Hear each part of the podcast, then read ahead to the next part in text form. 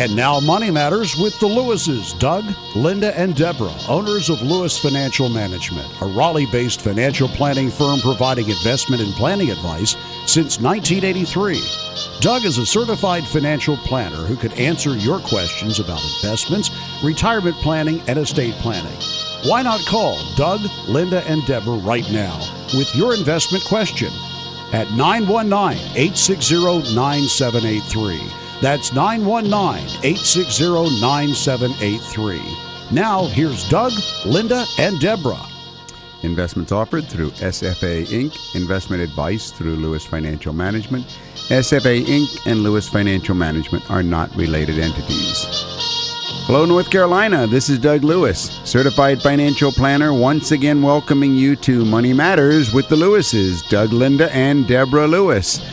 Money Matters has been providing you with a personal financial hotline for all your questions about investments, estate planning, tax planning, money management, and retirement planning for over 30 years. So we are the Lewis family. I am Doug Lewis, certified financial planner. And I'm Linda Lewis. Welcome to the show. And I'm Deborah Lewis, certified financial planner. And we're here tonight to be answering any one of your calls about your own personal financial planning or your retirement planning or your cash flow planning, your investment planning, your tax planning, or your estate planning. Call us tonight with any question, and we're here to help you. We are the Lewis family reaching out to you and your family. Well, it's been uh, quite an exciting time in the market and a wonderful day. And thank you so much for joining us today on Money Matters with the Lewises. And if you've got a question, call us on the open line with your questions at 919 860 9783. That's 919 860 9783. You know, I was enjoying getting back to North Carolina. Yeah. Because the weather is nice, everything is pleasant. But for much of last week, Linda and I were at a conference in the upper mountains of Colorado. Actually, we were at over 11,000 feet, and we were there with a number of due diligence officers from around the country discussing different investments, uh, analyses, uh, alternative investments. It was very interesting. Uh, I was I was more interested in listening to the other uh, officers, due diligence officers, compliance officers, inspection people, tearing apart some of the investments because it's very easy for an investment to sound just wonderful. Linda, do you remember that one that I liked so much at first? Uh, the automotive one? Yes, yes. that was interesting. That was very interesting. That was very An investment interesting opportunity case. in automobile franchises being packaged as an investment for uh, people to put power money into. I think it might have been a real estate investment trust or a REIT or something. Uh, eventually, I became very disconcerted about uh, the way it was structured. And then there were other ones about hotels, and some sounded good, some sounded bad, some I knew quite a bit about, some I didn't know. But I was mainly interested in seeing how there is an emerging due diligence community that's developing across the country to try and protect the investors. I thought it was quite interesting. De- Deborah, I think you would have loved being there. Oh, I can't wait to go next year. Yeah. And this is probably one of the best opportunities for financial planners who need to do due diligence on alternative investments. That's right. This is probably the best, um, I guess, scene or, or Environment. opportunity, Mhm. environment. It Good certainly word. is. Yeah.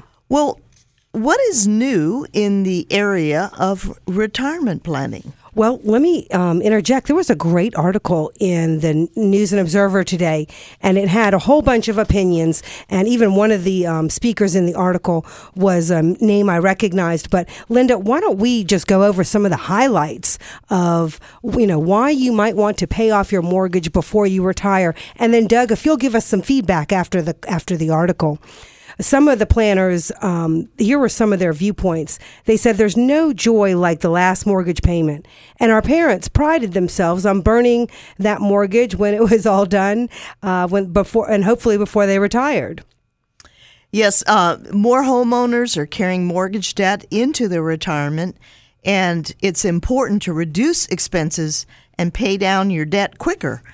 But uh, these days, baby boomers increasingly are carrying debt into their retirement. They certainly are. And while there are pluses to that, you know, the mortgage interest deduction, some financial planners now advise their clients to pay off the mortgage.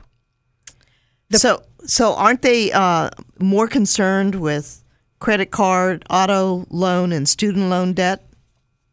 Well, that that is a factor. I would say, just in regard to mortgage um, mortgages amongst um, the the elders uh, in our generation, the percentage of homeowners ages 65 and older with mortgage debt increased from 22 percent in 2001 to 30 percent in 2011, and this is, has a big impact on people and, and and what when they're trying to evaluate whether or not they should pay it off before retiring. Yes, and there's there uh, have been statistics that there are, you know, that there's concern that rising mortgage debt is threatening the retirement security of millions of older Americans. In general, older consumers are carrying more debt, including mortgage, uh, as well as credit card and student loan debt, into their retirement years that's really a concern, isn't it? It Deborah? really is, and you know, it's a, it's a worrying trend. Like, you know, how much does this cause you to worry? So one of the advisors said his philosophy with regard to debt is when you retire, your debt should also be retired. He also added, we, we really adhere to that with our clients. If they have debt, we want them to embark on a journey of getting it paid down and maybe working longer to generate the cash flow to accelerate the payments to get it paid off. I agree with that. And uh, another um, financial planner said that one of the dangers of retiring with mortgage debt is that the economy and markets may turn bad. Right, and that would be bad because what if it's going down when you're trying to, you know, pay it off? Another uh, thought was people who lived through the Depression wouldn't think about retiring without having all their debt cleared. So this is something new. Boomers are not only fine with that debt, but prior to the crash, they tried to retire with a lot of debt. So we can see things have changed. And another planner also said that the retirees with the least amount of stress and the most financial freedom are those with the lowest fixed expenses. I definitely agree with that. So, what kind of advice did you see when you came to, well, what do you do if you're retiring or planning to retire and you've got too much mortgage debt? Well, it looked like there were a couple things. Um, you know, you can delay retirement, for example.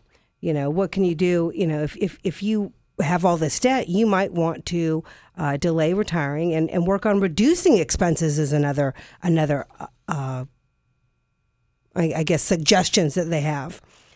While um, what what one advisor said was he what he likes to do is see how they can pay down the debt to the comfort zone. I think that was a real key phrase, paying it down to your comfort zone. And that's why it is important to work with a certified financial planner that can help you look at you know where can we reduce our expenses so that we'll have more cash flow that we can uh, apply to paying down the debt. Another thing is pay off your credit card debt and of course pay down your mortgage faster. Yeah, if you're an avid saver, it may make sense to redirect some of that money you're putting into your retirement savings to pay down your mortgage earlier. Delaying retirement or working part time to pay off this debt is another way. Um, one advisor in the article said he advises his clients to keep working to pay off debt and maybe spend another six year, six months or work uh, or a year working and you'll spend the rest of your life with no debt, and he thinks it's worth it. I guess ultimately, Doug, this is a lot of advice. What would be your feeling in regard to this topic? Well, you know, listening to those suggestions give me the feeling like, uh, really, maybe that's not practical. I'm going to work another six months. Well, maybe I just got fired. Mm-hmm. I don't mm-hmm. have that choice. Right. Or I'm going to go ahead and just hurry and pay off all my debt. Uh, but it's impossible. Right. I don't have that. I don't. I'm, I don't I'm not able means, to. Right. Yes. Yeah, so what do I do?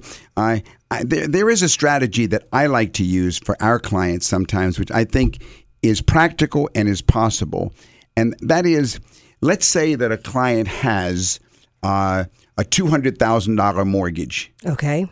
And they have an investment portfolio worth about eight hundred thousand dollars. Okay. And then they've also got a little IRA maybe not so little. Maybe it came, including the 401k, to a couple hundred thousand. All right. All right. But they're worried about this $200,000 mortgage debt. Okay. One thing that they can do, which I like doing, is opening up a brokerage account and moving about 300 or 400,000, 350, something like that, of their mutual funds that are in their personal name over into their brokerage account. Now they haven't done a thing actually. They haven't liquidated, they haven't sold their investments, they haven't had to work faster in anything, but immediately they can borrow $200,000 Against it. against it and write off and immediately pay off the entire mortgage. Now they have no mortgage debt. They didn't have to wait six months. They didn't have to do a cash flow budget to figure it out. They simply moved a certain amount of their investments into a brokerage account and then borrowed against it. They haven't liquidated a thing. They haven't sold their investments. And now they have zero debt. Of oh. course, they do have a $200,000 debt against their investments that are in this brokerage account, but it's their account. So they've sort of borrowed against themselves. They borrowed against themselves. They don't have to be approved for anything. There's no qualification or anything like that. And now, after the arrangement is now, now they're debt free. They have no debt. Okay? Sounds good. Worst case is they've lost their two hundred thousand dollars in their investments, right. but they don't have to lose a penny because they can now go ahead and as they move into retirement, start start throwing some income to retiring that debt against their investments, and they're able to go straight into uh, into retirement with the comfort factor that you talked about, Linda, the stress free that they don't owe anything to the bank. They can never lose their home. And for example, as they, you know, get older, and for example, if they had to, uh, you know, take their required minimum distribution but didn't need that extra income, they could take that amount of money and retire that debt to themselves. The big right? thing is they have no risk of losing their home, and that is the uh, wonderful re- reduction of stress. And I like what they said. You're listening to Money Matters with the Lewis family on News Radio 680 WPTF. Uh, if you've got a question tonight, all you've got to do is pick up your phone and dial 919 860 9783. That's right. The open line tonight is 919 860 9783. You're listening to Money Matters with the Lewis family on News Radio 680 WPTF. Call us at Lewis Financial Management if you have questions about retirement, about your retirement plan, whether or not you're making the right choices in your 401k, cash flow planning, mortgages, etc. Call us at 919 872 7000. That's 919 USA 7000. Well, Doug, Linda, I guess the biggest piece of um, advice is that there's always a different way to look at any scenario, whether it's mortgage debt that's keeping you up late at night, whether it's your investments. There's always uh, another way, and, and hiring a financial planner is the first way to getting a real um, alternative perspective on how to get your goals accomplished. Go ahead, Doug. Yeah, I was going to say that uh, I saw an article by Robert Johnson, PhD.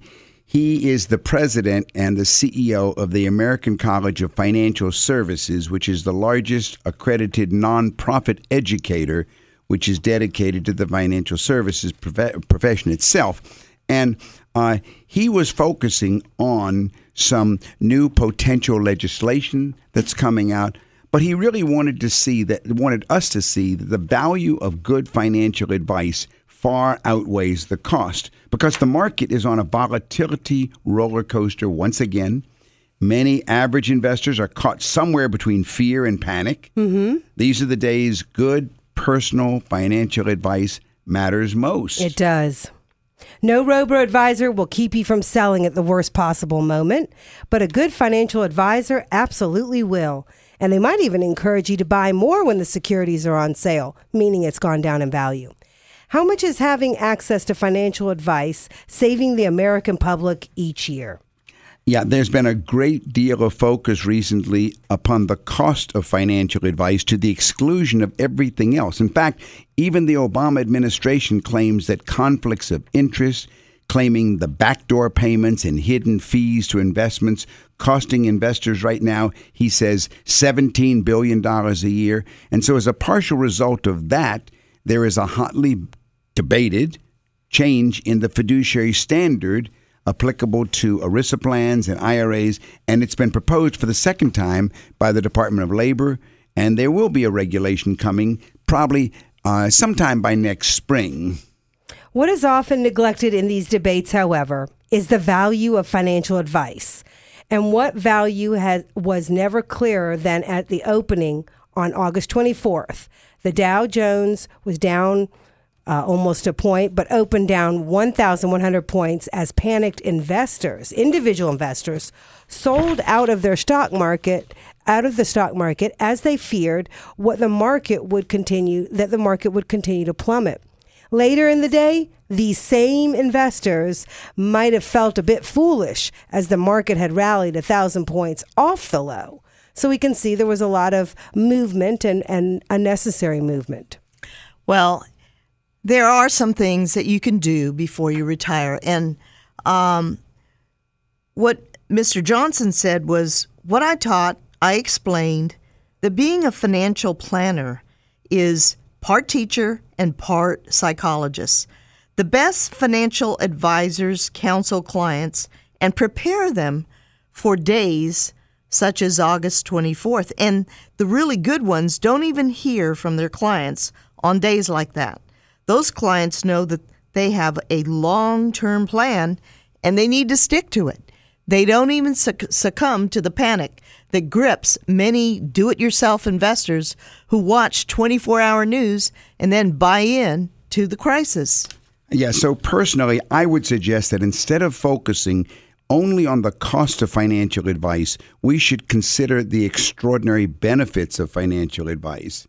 I personally contend that the value of good financial advice swamps the cost of financial advice, and it's especially in times like these that the difference is so amazingly clear. It's really my own personal hope that we're going to see regulations that encourage broader access to financial advice rather than discouraging it, because every American at every income level should be able to find out what it feels like not to panic at every twist and turn of the market and really enjoy a more secure retirement. It's really true, isn't it? And I I believe that by looking at cash flow planning, you know, at every stage of your life, whether you're a young person who's gotten their first job or even if you're just a college student and you've got to manage how many pizzas you'll be able to buy this week. Um, you know, planning uh, at every stage and addressing all of your questions along the way, working with a competent advisor, a certified financial planner, someone you trust that's going to help you and lead you with a roadmap towards your financial future. Well, you're listening to Money Matters with Doug and Linda Lewis. And if you've got a question, we'd love to hear from you. Call us on the open lines at 860 9783. That's 860 WPTF. And if you're out of town, call us toll free at 1 800 662 7979. And for cellular callers, it is star 680. Well, Doug, let's take a caller now. Well, Chris, this is Doug Lewis, certified financial planner. How can I help you? Yeah, I have a question. I'm in the process of buying a house, and I'm trying to decide what type of um, what type of term to go with. Uh-huh. And people have told me in the past that if you go with a 30 year loan, and if you make an extra payment towards the principal each year, that you would in turn almost pay it off in the same amount of time that you would on a 15 year loan. Uh huh. Is any of this true or? Well, it may be true and it may be it may be not true, but in either case, it's irrelevant. It's not part of the equation that you're concerned about. First of all, if you end up 15 years from now with a house with no mortgage and the inability to buy any food to live in the house, would you be happy just having a house paid off and no groceries? No, no, of course not. Okay. So the goal isn't to see how fast you can have a house with no mortgage on it. The goal is to see how soon you can achieve what's called financial independence. How old are you, Chris? 33. 33 years old. Generally, a 30 year on uh, will give you a greater tax savings than a 15 year mortgage. Okay. because the percentage of your paycheck of your payment to the bank is going to be bigger on the 30-year mortgage than on the 15-year mortgage. Okay. And that means that more of your payment will be refunded to you in the way of a deduction on Schedule A on your tax return, which basically means that you have more money to invest towards financial independence. Now, if a person doesn't choose to start investing, then they're out of this equation totally because it only works if you're going to be accumulating what you save. If you go ahead and take a 30 year loan, then you are stretching your payments 15 years longer, yes, but your goal should be to accumulate the difference that you're not paying in your mor- in your mortgage payments. That money should be directed into an accumulation vehicle like a mutual fund. Okay. So that at the end of 15 years, and when we run these numbers in my office, we very often see because of the power of compound rate of return, at the end of 15 years of investments, you may be only halfway through your mortgage, or maybe even less. But for example, how much is the mortgage you're going to take out? The loan is 113. All right, so your goal should be at the end of 15 years to be able to have maybe 200 or 300,000 accumulated. Have your house still halfway through your mortgage, then you can write a check for the remainder on the mortgage. Let's say you have still 60,000 left to pay on your mortgage. If you've got $250,000 accumulated, you write a check for $60,000, you pay off the mortgage, and maybe you've got 170 or 180 or 190 left in cash, plus you still have the home paid off. Do you see what I'm saying? Uh huh, sure do. That's the power of the compound rate of return because the 15 year mortgage will only go down at a simple rate of return. Okay. Uh, also, you will get a better tax relief along the way. So, at your age, you want a 30 year amortization rather than a 15 year. All right, well, I certainly appreciate it. Jot down my office number. It's 872 7000. That's 919 872 7000. And some people remember that as just USA 7000. All right, great. Thank you for calling. Thank you. You're listening to Money Matters with Doug and Linda Lewis. And if you've got a question, we'd love to hear it.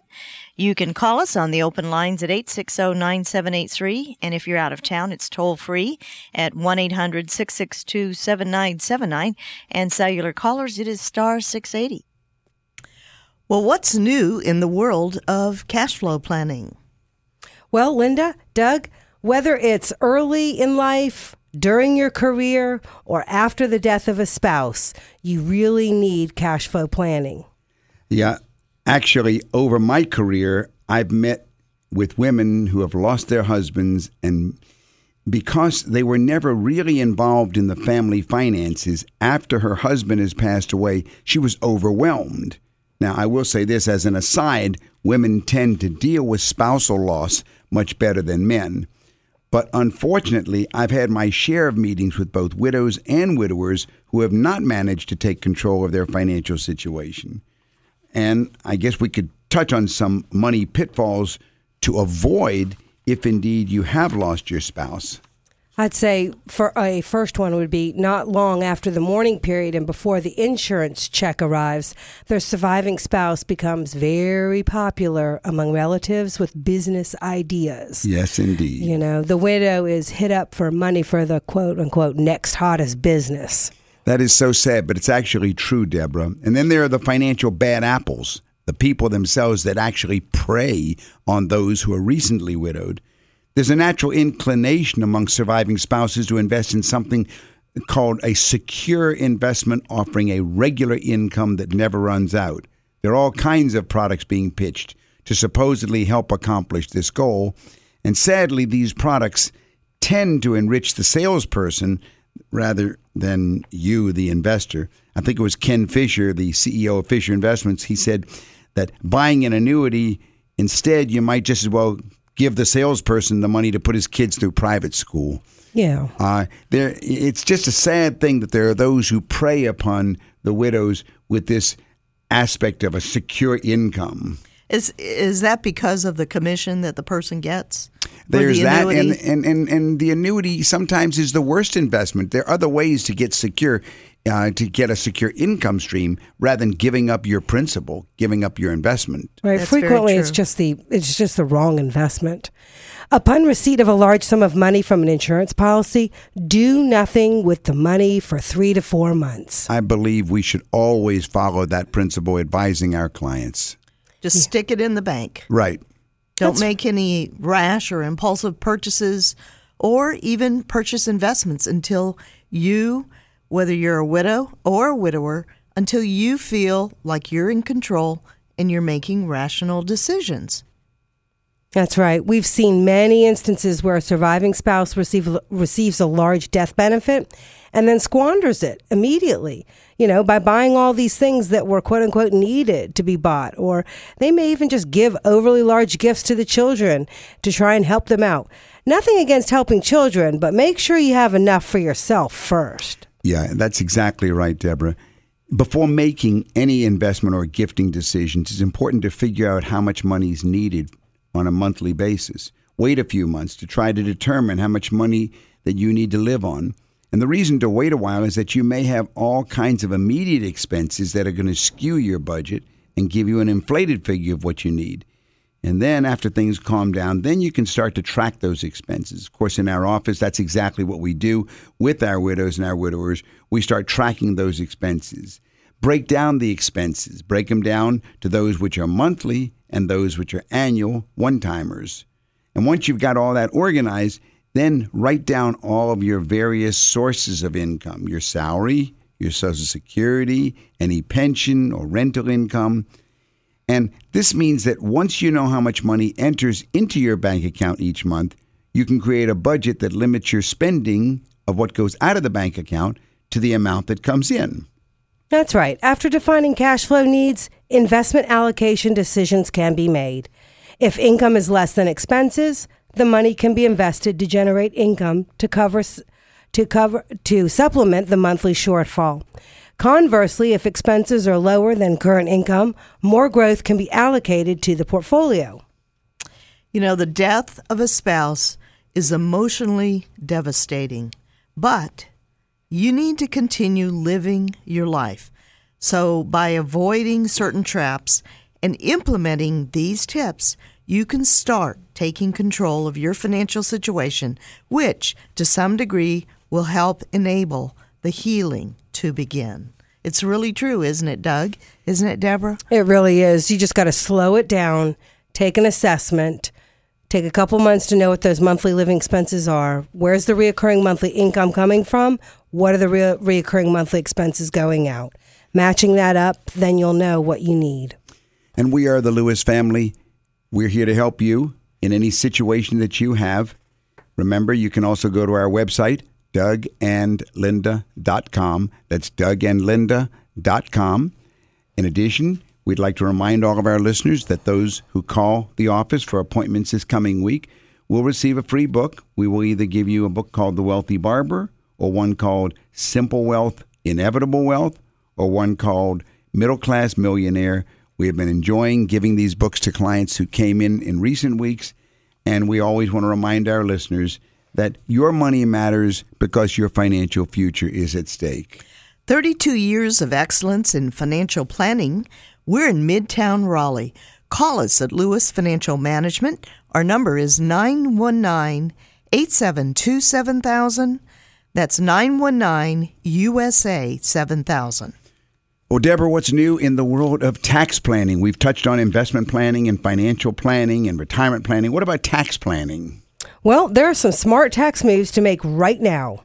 And now that we reach the um, third quarter mark of 2015, you should have a pretty good idea of your progress or the lack thereof. When it comes to your taxes, we believe there is no better time than right now to make sure you're doing everything possible to limit what you'll owe the IRS for 2015. So, here are a few ideas to help and see where you stand now, and more importantly, resolve on how you can do better as, at, until the end of the year. So, fix your withholding. If you're a serial refund receiver, you have a golden opportunity to give yourself a pay raise. Simply tell your boss to quit spending or sending so much of your salary off to the IRS. Basically, just file a new W 4 form at work and cut withholding and increase your take home pay. Another down and dirty, easy way is to reevaluate your 401k contributions. Yeah, because for 2015, workers who are under age 50 can contribute as much as 18,000 to their 401k accounts and older workers can contribute as much as $24,000. Now, last year's limits, you know, were only 17,000 and 23,000.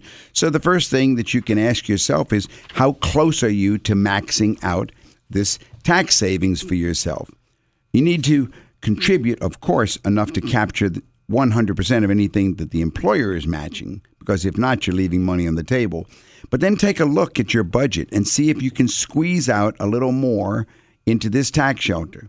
Just as an aside, an extra $100 a month for the next 25 years cost you only 30 well I shouldn't say only but it will cost you $30,000 but what it adds up to be is nearly $100,000 extra in your retirement nest egg assuming of course that you get an 8% annual return. So, second thing that you can do is reevaluate your 401k contributions. You can probe your taxable portfolio. Come November and December, financial publications and websites will be flooded with advice on year end investment moves. But there's no reason to wait until the leaves fall off the trees. Take the temperature of your investments now. If you decide it's time to take some money off the table by realizing profits now, consider whether this is a good time to harvest losses. Never make an investment solely ne- never make an investment move solely for tax purposes. But the tax saving power of dumping a poor performer might be the extra push you need to seek out a better investment. Yes, and um, wouldn't you agree that because we're in the last quarter of the year, if if you, our listeners, happen to have appreciated assets such as stocks, real estate, maybe a farm, or maybe a business to, to sell.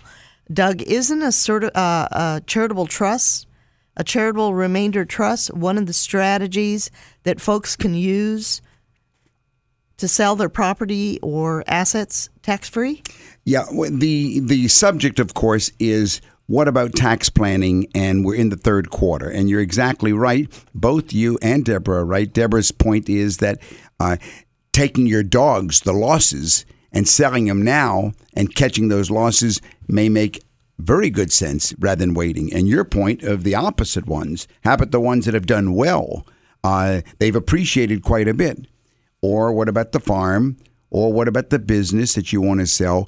The question you're asking, Linda, is really does it make sense to try and get it done before the year is over? And yes, absolutely. It makes a lot of sense because of three reasons. Number one, by using the, the charitable trust strategy, you can, of course, you can sell that farm tax free and avoid all taxes. You can sell that entire portfolio of stocks tax free and avoid all taxes. You can sell that business tax free and avoid all taxes. That's one tax benefit. Another tax benefit, however, which is very important, is that by doing it this year, you get a tax deduction just as if you were making a gift to a charity, a Schedule A deduction. And your question is really, is there enough time left in the year? I think there is. If we were to come into uh, November, I would say it's it, no, there's not enough time because we have to get a trust set up.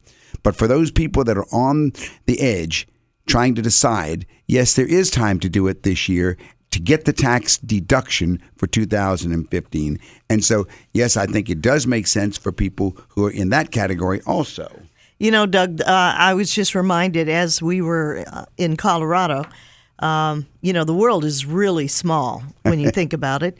Here we are, we're having breakfast, lovely morning, and the air is very crisp. And a lady comes up and she sits at the next table. And you know, she you can tell she's a senior citizen, but she's alone because, you know, she, it turns out she's from another state, but she's there visiting at her condo there in in uh, Keystone. Keystone, and so as we're talking, she tells us she's from Richmond, and then come to find out that you're high school and her high school used to compete against each other.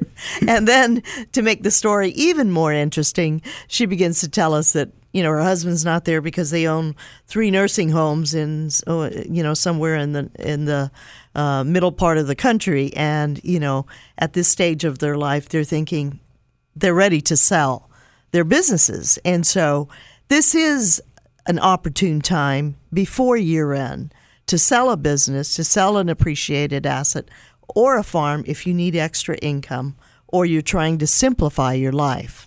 It was interesting because as we were talking with her, having no idea that she was from the same part of the country that I was, that her high school had played my high school, and then that her husband went to law school and I went to Washington and Lee Law School, and then that her husband is working out some sort of a tax strategy of how to sell these nursing homes. And when I told her, you might let him know that there is a very little understood mechanism where you can sell those nursing homes 100% tax free. And she was just shocked because she'd been involved in all of his strategizing, but he had no idea, even though he was an attorney, he had no idea that there is such a vehicle available. That's And- exactly right. And to make the story even more interesting, our little waitress was from Goldsboro. It really is a The small world. is really small, isn't it? Well, another thing is if you've just turned 70 this year, or if you've turned 70 this year, there are some things you need to know about what's called the required minimum distribution. Uh, if you're celebrating your 70th birthday during the first half of 2015, you'll be 70 and a half by year end. And that means that you're going to have to start this RMD, the required minimum distribution, from your IRAs and your other retirement plans. For IRAs, you'll combine the balance in all of your traditional IRAs to determine your RMD. You can withdraw the required amount from any combination of accounts. For 401ks and other employer plans, you must figure separate RMDs for each plan based on the December 31, 2014 balance. Since this is your first RMD, you will have until April 1 to make the withdrawal. But if you postpone, it past December 31, you'll be forced to take two RMDs in 2016, which could boost you into a higher tax bracket. Start planning now what your strategy is going to be.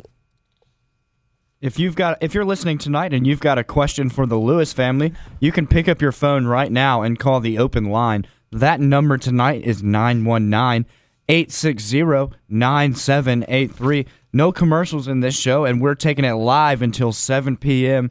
You've got just under 20 minutes left, so call right now. 919-860-9783.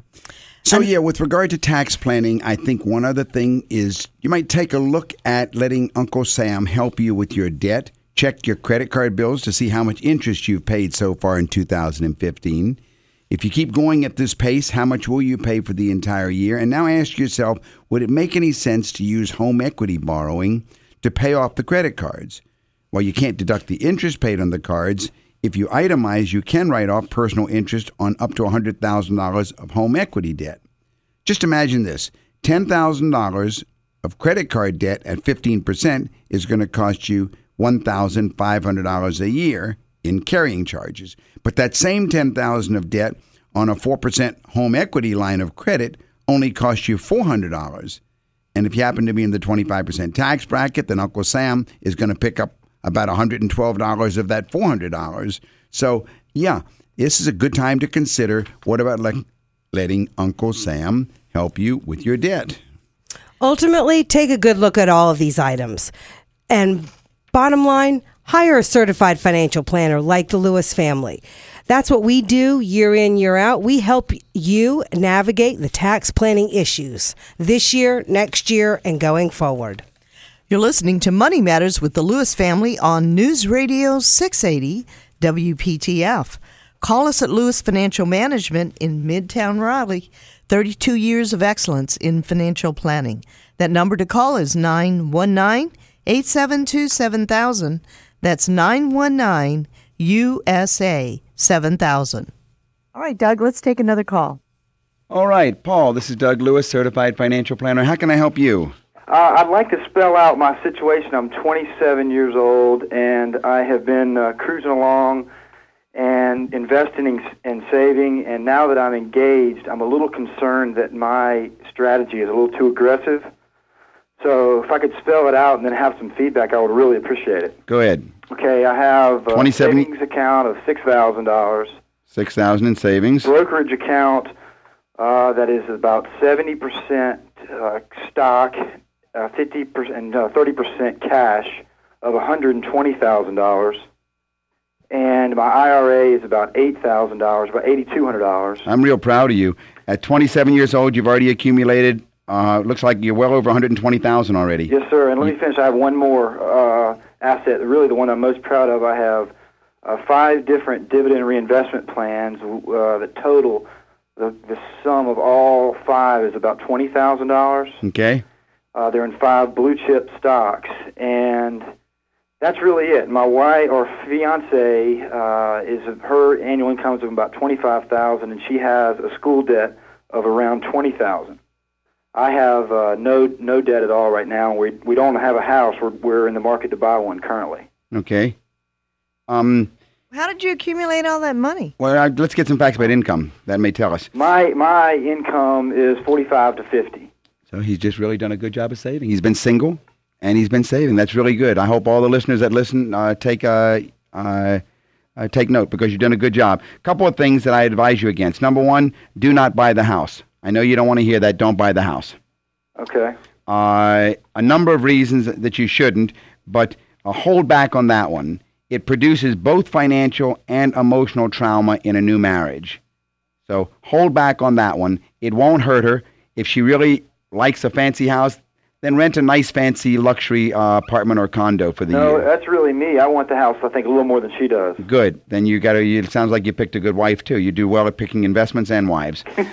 uh, sometimes we have greedy wives when they come in our office, and I got to try and tell them to slow down and let's get some financial sense here. No, I can't describe her that way at all. Good for you.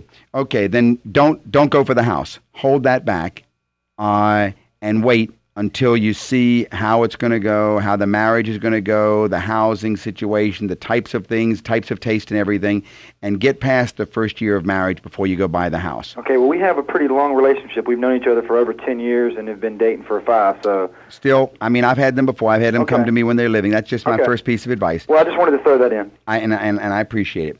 Okay, number two, the investments. Now you say you think that she that she's probably uh, not as as aggressive as you, and therefore you're worried about uh, how to redo the whole situation.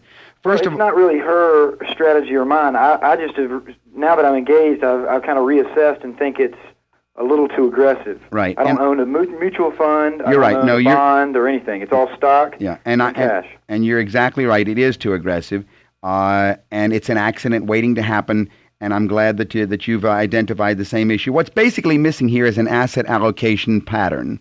We need an asset allocation model to be applied to the entire thing that accom- that ac- that will accommodate both the initial situation, which totals, let me see, 120, 126, 136, about 150,000, right? Yes, sir. Okay. So we need an overall asset allocation model to take care of $150,000.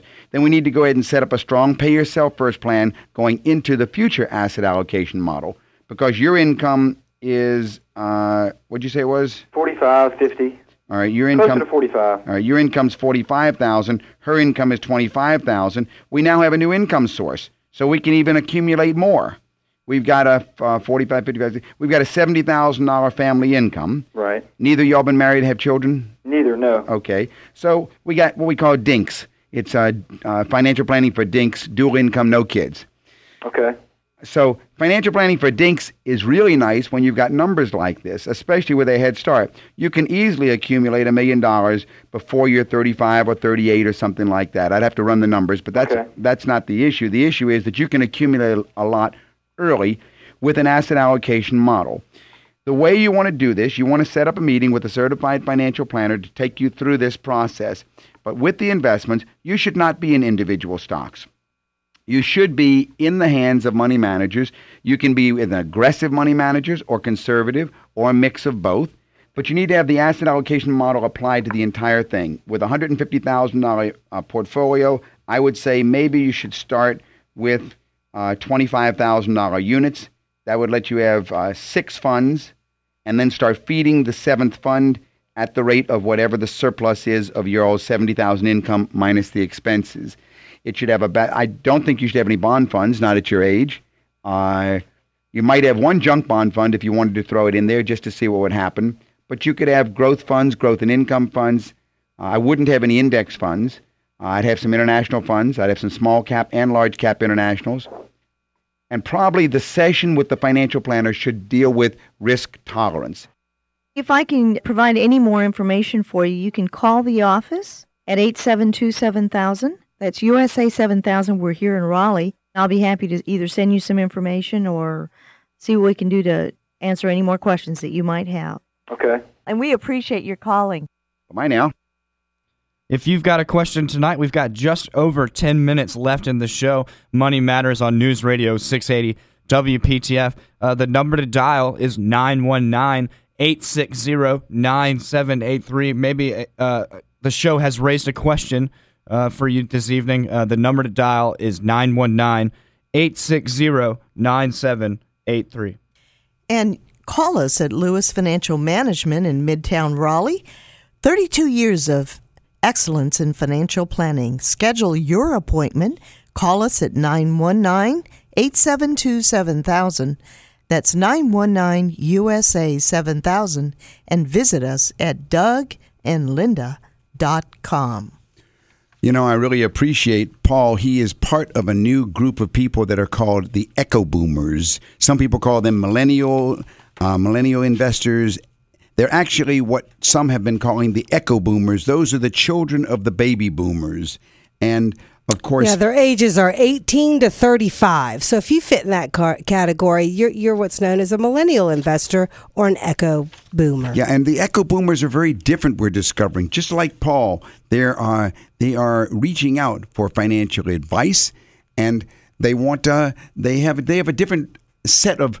Of personality structures than the ones we had, so, uh, their parents, for example. Well, I think we've got a caller on hold. Let's take Tom. I don't know if he's an echo boomer or not, but let's find out. Tom, Doug Lewis, certified financial planner. Deborah Lewis, certified financial planner. How can we help you this evening? Doug, I have a question. I've heard you and other people give the same advice that you should invest in the funds, not by the funds themselves, but by the people who manage them. Correct. How do you find out who manages these funds? How do you track their records? Okay. Uh, and it's a very difficult question to answer. Uh, it can be answered, but you have to do your own homework. For example, uh, Morningstar is a good place to start. Morningstar does indeed give us a lot of information about the tenure. Uh, that's the T E N U R E, the tenure of the managers. Uh, a lot of people are concerned because many companies advertise the track record of a mutual fund, but they don't let you know that the manager who made that fund is now gone. Uh, last year, the largest mutual fund in the United States uh, is still advertising their track record. Of course, the manager Bill left. Gross, yeah. I didn't want to mention his name, Oh, but sorry. That's, that's all right. anyway, yes, indeed, he did leave. Uh, so Morningstar is a good place to start, and then you can go further. You can go to the websites of the individual fund families, and you can find out some help there. In our own practice, that's one of the services that we provide to our clients. I, of course, we as certified financial planners, we do go ahead and only use financial planning um, uh, tools.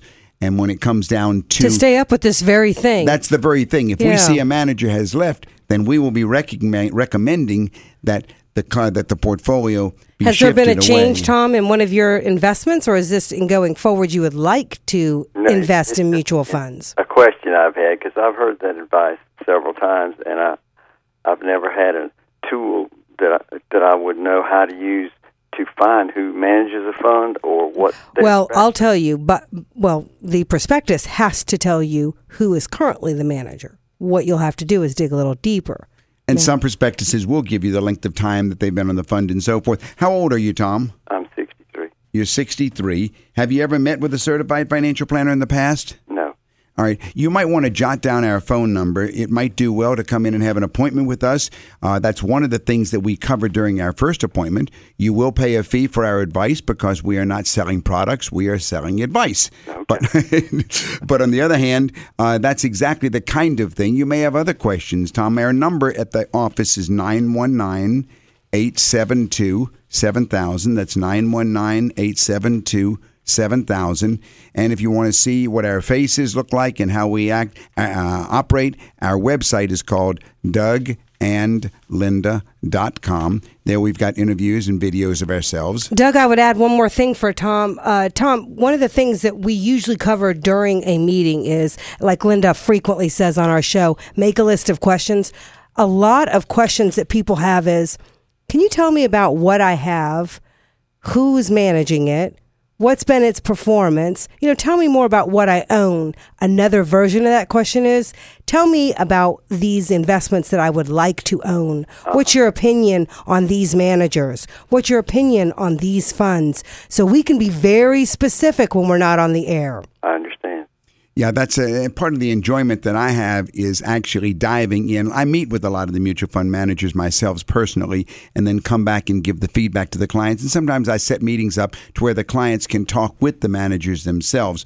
But the bigger thing is to look at your entire financial world, because as we've tried to hit on this evening uh, on tonight's show, financial planning is largely about investments, but it's not totally investments. There's income tax planning. Cash flow planning. There's estate planning. Estate planning is a big thing. Oh, yeah, especially retirement yeah, planning. you're 60 years old. I don't know uh, how uh, how far you've gone in your own estate plan. Have you have you uh, have you developed a a, a, a com- comprehensive estate plan for yourself? No, I haven't, Doug. Well, I would say that's something. It's crucial. Uh, as a matter of fact, um, uh, do you know the difference between a living trust and a will? Not exactly. I've heard you explain it before, but I don't well, recall. well, I think it's very important because when you're 30, it doesn't hit you. Well, it doesn't come out of my advice so often. When you're 60, I get very concerned about the God forbid scenario. Not God forbid that you die, but God forbid that you don't die. God forbid that you become disabled, that Di- you're exercising, that you're jogging. Yeah. Yeah. you have a stroke. You're somehow incapacitated. Yeah. And that's exactly the point in time when a revocable living trust becomes the most usable tool.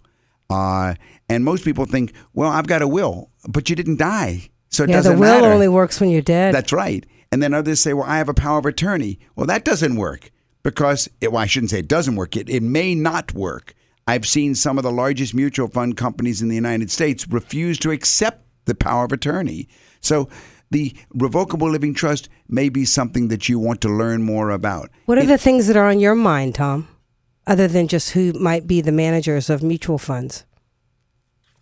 Well, not really a whole lot in the financial area. Uh, more maybe uh, helping my son, who's 22, and he's wanting to start investing things, and he's he's looking to me for some information. And in that area, I haven't been able to help him. I know Well- you look at the managers, but I haven't. Yeah. able to tell him this is how we need to do it. Well, we do a lot of what's called family planning meetings where, for example, in your situation, you and your son would come in together. And that way he could get professional advice and you would be there as a as a as another recipient of that advice so that the two of you could help him going forward. Uh. Um, that beca- that has become very popular as a way for the elder generation to help the younger generation move in a direction that perhaps you yourself have already done. You know, so again, just to reiterate what Doug was saying, jot down our number 919-872-7000. You know, leave me a message um, tonight if you'd like at the office and we'll pick up the conversation where I can be much more specific but a family planning financial planning session sounds like exactly where we could get started in moving him in the right direction the direction that you want to see him you know becoming financially independent Okay. How about are you are you married or Yes, or I'm married. all right? So for sure you would want your wife at that meeting. You know, we have found through the years that uh, one of the most uh, important aspects is that both the husband and the wife are educated. So they're proactive as life goes on. As you go into your retirement years, are you still working or are you retired, Tom? I'm still working. All right, so you're moving towards that stage. You know what I'm saying? This is the last decade for most people that are still working. And this is the time that you and your wife want to be making all the plans for the future, and you and she you want her to be as educated as you. I would like that. And, uh, you know, your comfort level is the most important thing. And certainly because, you know, you spent your lifetime working, saving, you know, in your retirement plan, taking care of your children. It makes sense, doesn't it, to write down your questions and work with a competent advisor that can give you the comfort that you're prepared for your retirement. Thank you for calling, Tom, and have a wonderful week. I thank you all. God bless you. Bye bye. Thank God bless you. And to all of our listeners, remember your money matters because your financial plan and financial future is at stake. We are the Lewis family to help you and your family. You've been listening to Money Matters with Doug, Linda, and Deborah Lewis. Money Matters provides you with a personal financial hotline on any subject where money really matters. For more information, you can call Doug, Linda, or Deborah in Raleigh at 919 872 7000. That's 919 872 7000. Or go to dougandlinda.com and listen again next Sunday at 6 p.m. for more Money Matters with Doug, Linda, and Deborah Lewis on News Radio 680 WPTF.